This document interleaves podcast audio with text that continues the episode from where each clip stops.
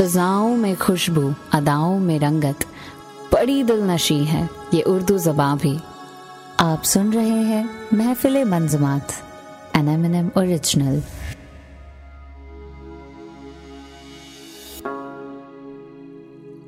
محفل یہ سجا لی اب، پھر یاد کیا تم کو۔ اب تو چلے بھی آؤ شم سخن ہے روشن۔ حاضرین محفل، میں طلحہ آپ کا استقبال کرتا ہوں۔ ہماری آج کی محفل منظومات میں، جس میں آج میں آپ کا تعارف کراؤں گا ایک بہت عمدہ غزل گو، جو کہ نہ صرف غزل گوئی کرتے، بلکہ ایک اچھے قصیدہ نگار بھی تھے۔ یہ وہ شاعر ہیں جن کے ایک شعر پہ غالب جیسے خداور شاعر بھی اپنا پورا دیوان قربان کرنے کو تیار ہو گئے۔ ان کی غزل گوئی نے غزلوں کو ایک نئے اور اونچے مقام پہ پہنچایا۔ ان کے شعر سے میں ان کا تعارف دیتے ہوئے آج کی اس محفل کا آغاز کرتا ہوں۔ لکھتے ہیں کہ جسے آپ گنتے تھے آشنا، جسے آپ کہتے تھے با وفا، میں وہی ہوں مومن مبتلا، تمہیں یاد ہو کہ نہ یاد ہو۔ حکیم، مومن خان مومن۔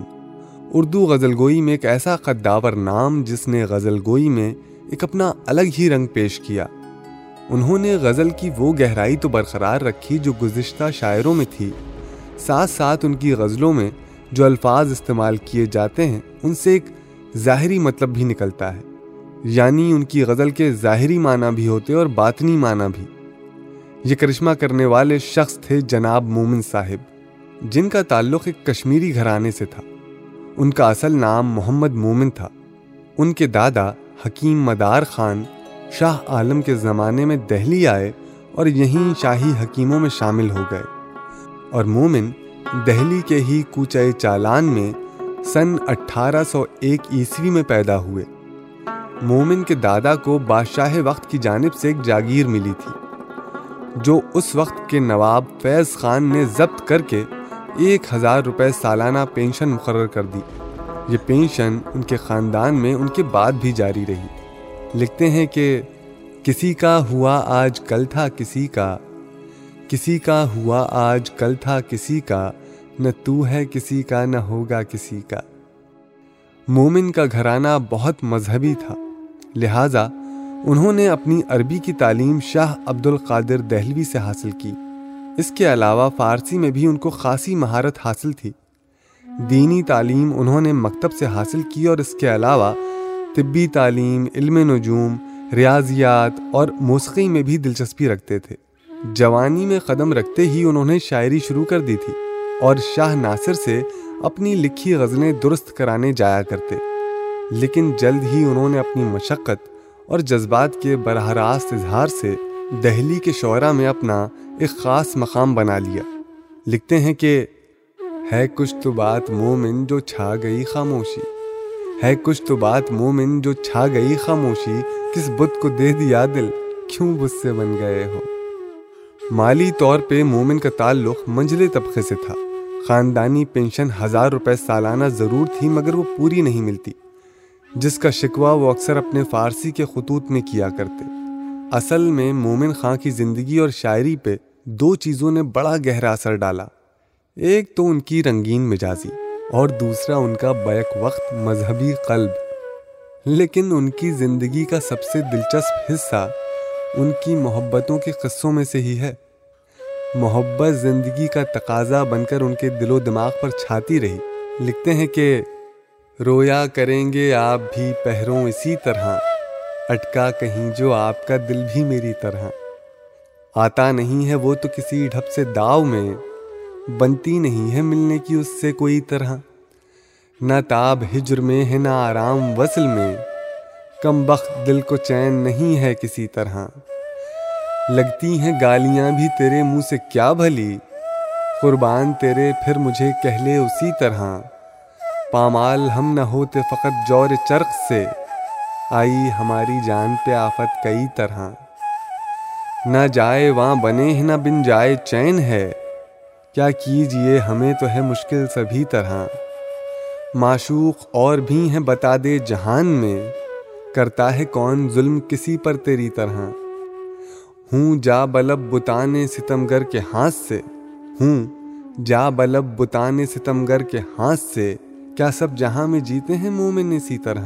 کیا سب جہاں میں جیتے ہیں مومن اسی طرح۔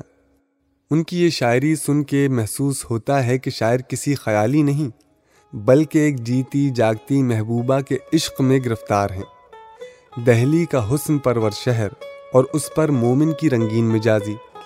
خود خوبصورت اور خوش لباس۔ اب اس کا نتیجہ تو میں کیا ہی بیان کروں۔ لیجیے غزل سنائے دیتا ہوں۔ لکھتے ہیں کہ الٹے وہ شکوے کرتے ہیں اور کس ادا کے ساتھ؟ بے طاقتی کے تانے ہیں عذر جفا کے ساتھ۔ بہر عیادت آئے وہ لیکن خزا کے ساتھ۔ دم ہی نکل گیا میرا آواز پا کے ساتھ۔ بے پردہ غیر پاس اسے بیٹھا نہ دیکھتے اٹھ جاتے کاش ہم بھی جہاں سے حیا کے ساتھ۔ اس کی گلی کہاں یہ تو کچھ باغ خلد ہے۔ کس جائے مجھے چھوڑ گئی موت لا کے ساتھ۔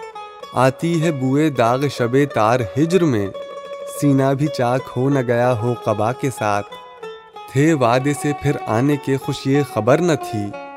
ہے اپنی زندگانی اسی بے وفا کے ساتھ۔ کوچے سے اپنے غیر کا منہ ہے مٹا سکے۔ اللہ رے گمراہی و بتخانہ چھوڑ کر۔ اللہ رے گمراہی و بتخانہ چھوڑ کر۔ مومن چلا ہے کعبے کو ایک پارسا کے ساتھ۔ مومن چلا ہے کعبے کو ایک پارسا کے ساتھ۔ مومن کے یہاں ایک خاص قسم کی بے پرواہی کی شان تھی۔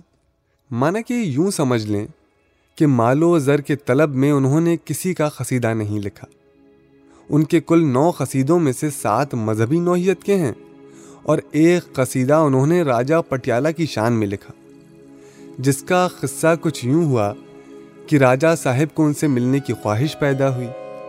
اتفاقاً ایک روز جب میر ان کی رہائش گاہ کے سامنے سے گزر رہے تھے، تو راجہ صاحب نے ایک ملازم کو بھیج کے انہیں بلوا لیا۔ بڑی عزت سے بیٹھایا اور باتیں کی۔ اور چلتے وقت ان کو ایک ہتنی پہ سوار کر کے رخصت کیا اور وہ ہتنی انہیں تحفے میں عطا کی۔ لہٰذا مومن نے ان کا شکریہ ایک قصیدے کے ذریعے ادا کیا اور جو آخری قصیدہ بچا وہ نواب ٹونگ کی خدمت میں حاضر نہ ہو پانے کے لیے معافی نامے کے طور پہ لکھا گیا۔ کئی ریاستوں کے نواب انہیں اپنے یہاں بلانا چاہتے تھے، لیکن انہوں نے کہیں جانا مناسب نہ سمجھا۔ حتیٰ کہ دہلی کالج کی پروفیسری بھی انہوں نے قبول نہ کی۔ کلام پیش کر رہا ہوں، لکھتے ہیں کہ کہے ہے دیکھ کے رخسار یار آئیں نہ کس صفائی پہ صدقے نثار آئیں نہ سیاہ رو نہ کرے ترک الفت گلفام، میں بل حوث کو دکھاؤں ہزار آئینہ۔ سمجھ لیا مگر سبز رنگ کو توتی، کہ ہے نظارہ امید وار آئینہ۔ وہ سخت جاہوں کے دکھلائے گر دمے مردن، تو توڑ دے کمرے کو حسار آئینہ۔ سما رہے ہیں مگر تیرے نو بنو جلوے کہ بن گیا ہے تلس میں بہار آئینہ۔ شکستے رنگ پہ مستی میں ہنستے ہیں ہم بھی، دکھائیں گے انہیں وقت خمار آئینہ۔ مجھے تو کہتے ہو مت دیکھ میری جانب تو، اور آپ دیکھتے ہو بار بار آئینہ۔ بلا ہے مان وفا نور اڑ گیا نا سے۔ تو لے کے دیکھ تو رنگ ازار آئینہ۔ سمجھ تو مومن اگر نار واں ہو خود بینی۔ سمجھ تو مومن اگر نار واں ہو خود بینی۔ تو دیکھیں کاہے کو پرہیزگار آئینہ۔ تو دیکھیں کاہے کو پرہیزگار آئینہ۔ مومن کے کلام میں یہ بے پرواہی شاید اسی مذہبی ماحول کا اثر ہو، جس میں ان کی پرورش ہوئی۔ شاہ عبد العزیز کے خاندان سے ان کے گہرے مراسم تھے۔ سن اٹھارہ سو اٹھارہ عیسوی میں انہوں نے سید احمد بریلوی کے ہاتھ پہ بیت کی، مگر جہاد میں شامل نہ ہوئے۔ مومن نے دو شادیاں کی پہلی بیگم سے ان کی نہیں بنی، لہٰذا دوسری شادی خواجہ میر درد کے خاندان میں محمد خواجہ ناصر کی بیٹی سے ہوئی۔ موت سے کچھ عرصے پہلے وہ عشق بازی سے کنارہ کش ہو گئے تھے۔ کیا خوبصورت غزل لکھتے ہیں؟ سماعت فرمائیے۔ وہ جو ہم میں تم میں قرار تھا، تمہیں یاد ہو کہ نہ یاد ہو۔ وہی یعنی وعدہ نباہ کا، تمہیں یاد ہو کہ نہ یاد ہو۔ وہ جو زلف مجھ پہ تھی بیشتر، وہ کرم کی تھا میرے حال پر۔ مجھے سب ہے یاد، ذرا ذرا۔ تمہیں یاد ہو کہ نہ یاد ہو۔ وہ نئے گلے، وہ شکایتیں، وہ مزے مزے کی حقایتیں وہ ہر ایک بات پہ روٹنا۔ تمہیں یاد ہو کہ نہ یاد ہو۔ کبھی بیٹھے سب میں جو رو برو تو اشارتوں ہی سے گفتگو۔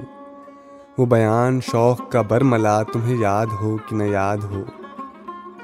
کوئی بات ایسی اگر ہوئی کہ تمہارے جی کو بری لگی، تو بیان سے پہلے ہی بھولنا تمہیں یاد ہو کہ نہ یاد ہو۔ کبھی ہم میں تم میں بھی چاہ تھی، کبھی ہم سے تم سے بھی راہ تھی۔ کبھی ہم بھی تم بھی تھے آشنا، تمہیں یاد ہو کہ نہ یاد ہو۔ سنو ذکر ہے کئی سال کا کیا ایک آپ نے وعدہ تھا؟ سو نباہنے کا تو ذکر کیا، تمہیں یاد ہو کہ نہ یاد ہو۔ کہا میں نے بات وہ کوٹھے کی میرے دل سے صاف اتر گئی۔ کہا میں نے بات وہ کوٹھے کی میرے دل سے صاف اتر گئی، تو کہا کہ جانے میری بلا، تمہیں یاد ہو کہ نہ یاد ہو۔ وہ بگڑنا وصل کی رات کا، وہ نہ ماننا کسی بات کا۔ وہ بگڑنا وصل کی رات کا، وہ نہ ماننا کسی بات کا، وہ نہیں نہیں کی حران ادا، تمہیں یاد ہو کہ نہ یاد ہو۔ جسے آپ گنتے تھے آشنا، جسے آپ کہتے تھے با وفا، میں وہی ہوں مومن مبتلا، تمہیں یاد ہو کہ نہ یاد ہو۔ سن اٹھارہ سو اکیاون عیسوی میں مومن کوٹھے سے گر کر پوری طرح زخمی ہو گئے اور پانچ ماہ کے بعد ان کا انتقال ہو گیا۔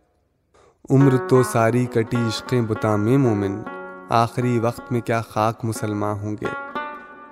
مومن کے شاعرانہ انداز کے تعلق سے اکثر تنقید کرنے والے ایک رائے رکھتے ہیں کہ انہیں قصیدے مصنوی اور غزلوں پہ یکساں مہارت حاصل تھی۔ فن قصیدہ میں وہ سودا اور ذوق کی اونچائی تک تو نہیں پہنچتے، مگر وہ اردو زبان کے بہترین قصیدہ نگاروں میں شامل ہیں۔ مصنوی میں وہ دیا شنکر نسیم اور مرزا شوق کے برابر کی وسعت رکھتے ہیں۔ لیکن مومن کی شاعرانہ محنت کی خاص جھلک ہمیں ان کی غزلوں میں نظر آتی ہے۔ ایک غزل گوہ کی حیثیت سے مومن نے اردو غزل کو ان راستوں کا گواہ بنایا جو غزل کو دوسرے منظوماتی کلاموں سے جوڑتی ہے۔ اردو کو دیے گئے اس عظیم تعاون کے لیے ایم ایم ٹاکیز مومن خان مومن کو خراج عقیدت پیش کرتا ہے۔ امتحان کے لیے جفا کب تک؟ التفات ستم نما کب تک؟ لے شب وصل غیر بھی کاٹی، تو مجھے آزمائے گا کب تک؟ تم کو خوں ہو گئی برائی کی، درگزر کیجیے بھلا کب تک؟ مر چلے اب تو سنم سے ملیں، مر چلے اب تو سنم سے ملیں۔ مومن اندیش آئے خدا کب تک؟ مومن اندیش آئے خدا کب تک؟ تو دوستوں، یہ تھے غزل گوئی میں استادوں کے استاد مومن خان مومن۔ اب اپنے دوست طلحہ کو دیجیے اجازت۔ آپ سے ملاقات ہوگی اگلے باب محفل منظومات پہ۔ تب تک سنیے مومن کی یہ عمدہ غزل۔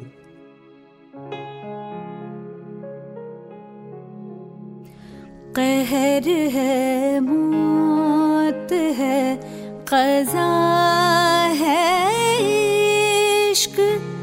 قہر ہے، موت ہے، قضا ہے، عشق۔ سچ تو یوں ہے، بری بلا ہے، عشق۔ اثر غم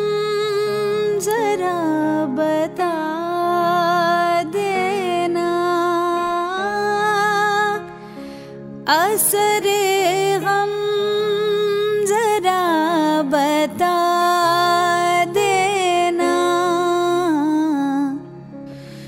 وہ بہت پوچھتے ہیں کیا ہے عشق؟ وہ بہت پوچھتے ہیں کیا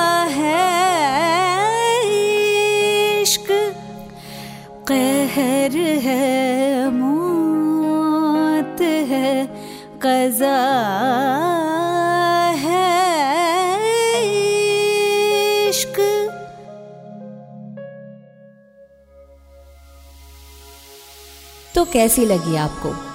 ہماری آج کی یہ شاعرانہ محفل؟ ایسے ہی شاعروں کے بارے میں جاننے اور ان کی شاعری سے لطف اندوز ہونے کے لیے سنتے رہیے محفل منظمات N M N M original